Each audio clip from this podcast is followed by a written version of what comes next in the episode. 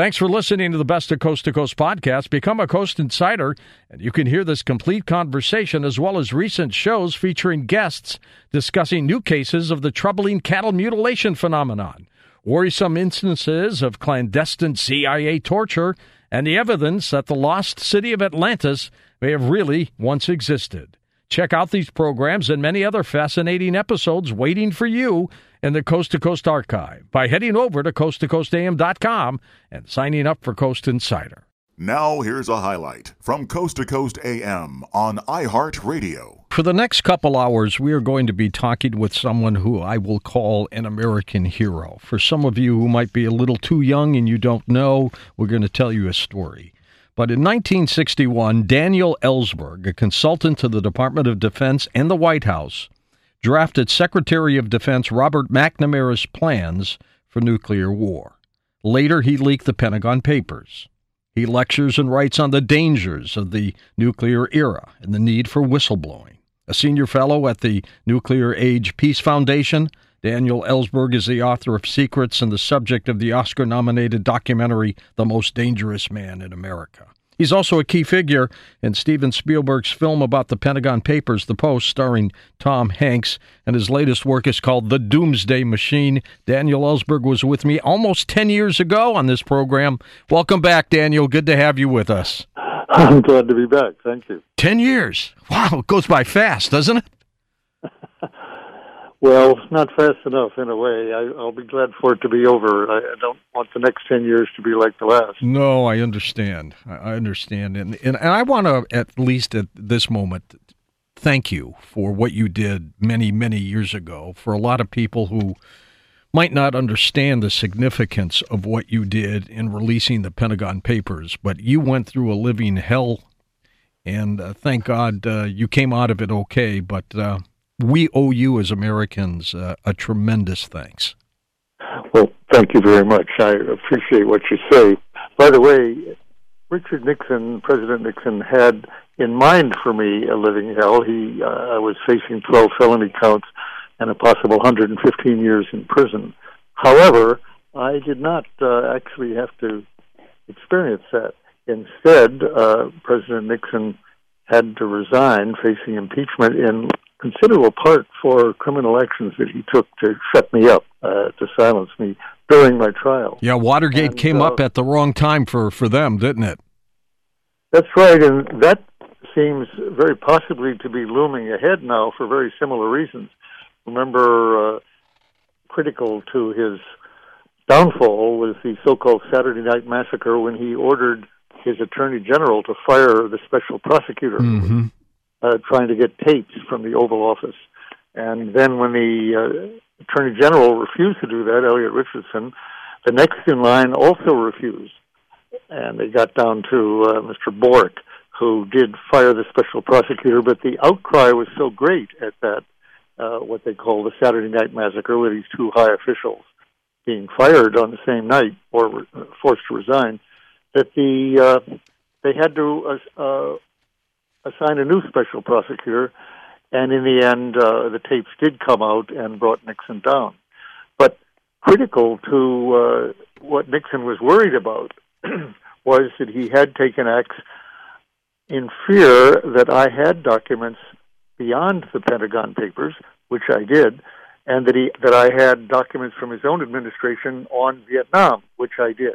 It so happens that I didn't have what he most feared documents that would back up what I was saying, and which turned out to be correct, that he was making nuclear threats to North Vietnam. And he'd done that as early as 1969. He continued to do it, uh, even while I was in trial, and uh, considered nuclear weapons seriously in 1972. So he didn't think that would play well with the American public, and was very anxious that I not put out anything beyond the Pentagon Papers uh, which uh, that was a study of Vietnam decision making that ended in 1968 before Nixon got into office. So it didn't incriminate Nixon, but he was afraid that I had documents that would prove that uh, he had, in fact, been making nuclear threats and nuclear plans for an attack on North Vietnam and uh, other other threats, including mining and uh, B-52 raids on North Vietnam, a major escalation of the war, in order to win in a way that he really had no prospect of doing. Well, of course, when I say we're almost reliving that again, I'm seeing in tonight's emails a lot of speculation about efforts by this president, Donald Trump, to fire the acting, the uh, deputy attorney general, Rod mm-hmm. Rosenstein, who in turn was in charge of a special prosecutor that Trump wants to get rid of, just as Nixon wanted to get rid of Archibald Cox. And if indeed he fires some of these people, uh, others may resign before they carry out his wishes. We may have uh, another massacre again, whether it's on Saturday night or not. Jeez, let's hope we don't have to go through that again. For for a lot of people, Daniel, who may be too young to even know what the Pentagon Papers are or were, what was it that made you release those? What did you see that made you say, I, I, I got to get this out into the public? And it went to the New York Times, I believe, right? Well, I wouldn't have done that uh, face, knowing that it would face me with life in prison or an indictment to that effect. I wouldn't have done that just to release history, which ended in 1968. We're talking about 1969, 70, 71 here now when they finally came out in the newspapers. Mm-hmm. And I must say, The Post, which is the movie, The Post, is a very good movie and very timely now, but it does give the impression that it was just the lies that were revealed in that historic study. You asked what the papers were for the benefit probably of most of your listeners. It was a 7,000 page, 47 volume study called, uh, had various names, but U.S. Decision Making in Vietnam from 1945 to 1968, 23 years there.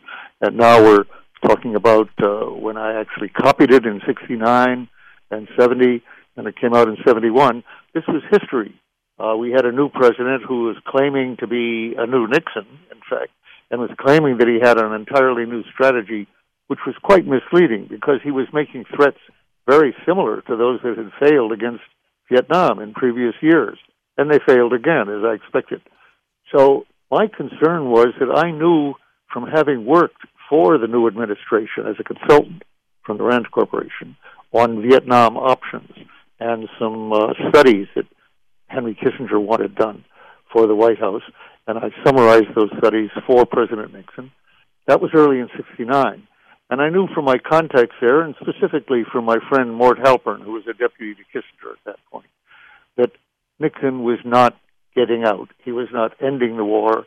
He, I think, expected to end the war favorably, but he was doing so by threats of of uh, escalating. Mm-hmm. And I was sure, as was Halperin for that matter, that these threats would not succeed, and they didn't.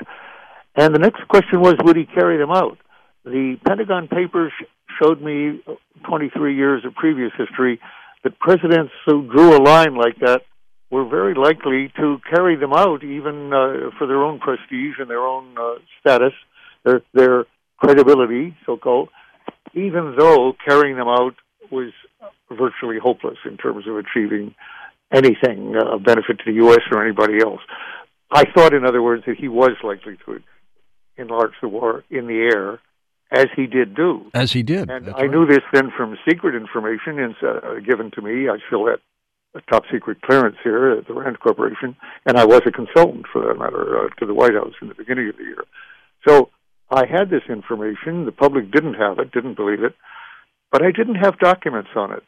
The Pentagon Papers, however, did document 23 years by f- of four presidents lying in a very similar way, uh, one after another, about what they were planning to do, why they were doing it, what they expected to come from it, and what was likely to happen. All of that was uh, deceived by one president after another. And I hoped that that documentary proof would convince people in the Congress and the public that at least it was possible, as I was saying, that a fifth president, Richard Nixon, was carrying on much the same policy rather than lose in Vietnam or rather than get out, rather than be accused of having lost a country and suffered a defeat in Vietnam. Uh, he did what the others had done. He was planning to escalate the war and keep it going. He did hope to end it with a victory, but I felt that was uh, futile, as it proved to be. As it proved to be. It did, in costing, yeah. what, 50,000 plus American lives and countless numbers of Vietnamese.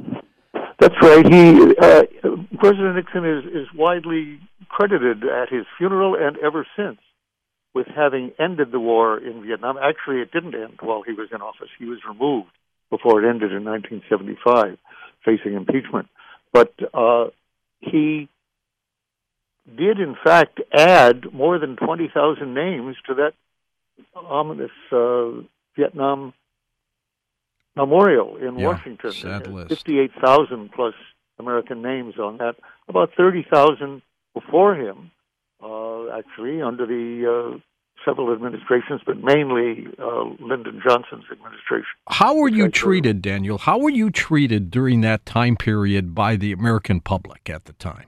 You mean right after I was indicted? yeah, when when all, when when that was publicized that you were the one that released the Pentagon Papers. I mean, were you were you treated well, were you treated with was, respect? It was polarizing. Uh, uh, there was the, the president and the vice president Agnew both.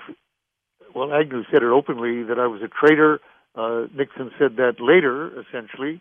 Uh, they didn't charge me with treason, by the way, because our Constitution is defines treason very narrowly in a way that couldn't apply to somebody who told the truth to the American public, uh, secretly to a foreign power, not as a spy. So I was I had 12 felony counts, but treason was not one of them, nor was perjury. So I was treated with these uh, as having revealed documents that the public could actually read and see that this was information they should have had much earlier. So really, uh, I was treated pretty favorably, pretty positively there were many people who were very opposed to me. I got letters from them. And later, when Nixon lost office, largely as a result of his actions against me, a lot of people held that against me who were supporters of Nixon. And then I got uh, a lot of abuse in the mail. But uh, having almost miraculously escaped prison in this unprecedented way by the by the revelation of administration crimes against me. But it was a polarizing thing. There, uh, I was called rather widely, just as Chelsea Manning and Ed Snowden have been called traitors. That's a very, very unpleasant thing for for a patriot to have to to hear. But uh, in in a way, you never get used to that. But that's gone on for a long time. I got, in other words, the same kind of abuse that they got, but over time, uh, and really pretty much at the time, uh, it was so clear that this was information that deserved to be out, that the public deserved to know, sure. needed to know, that uh, I really got uh, credit for it on the whole. Listen to more Coast to Coast AM every weeknight at 1 a.m. Eastern and go to coasttocoastam.com for more.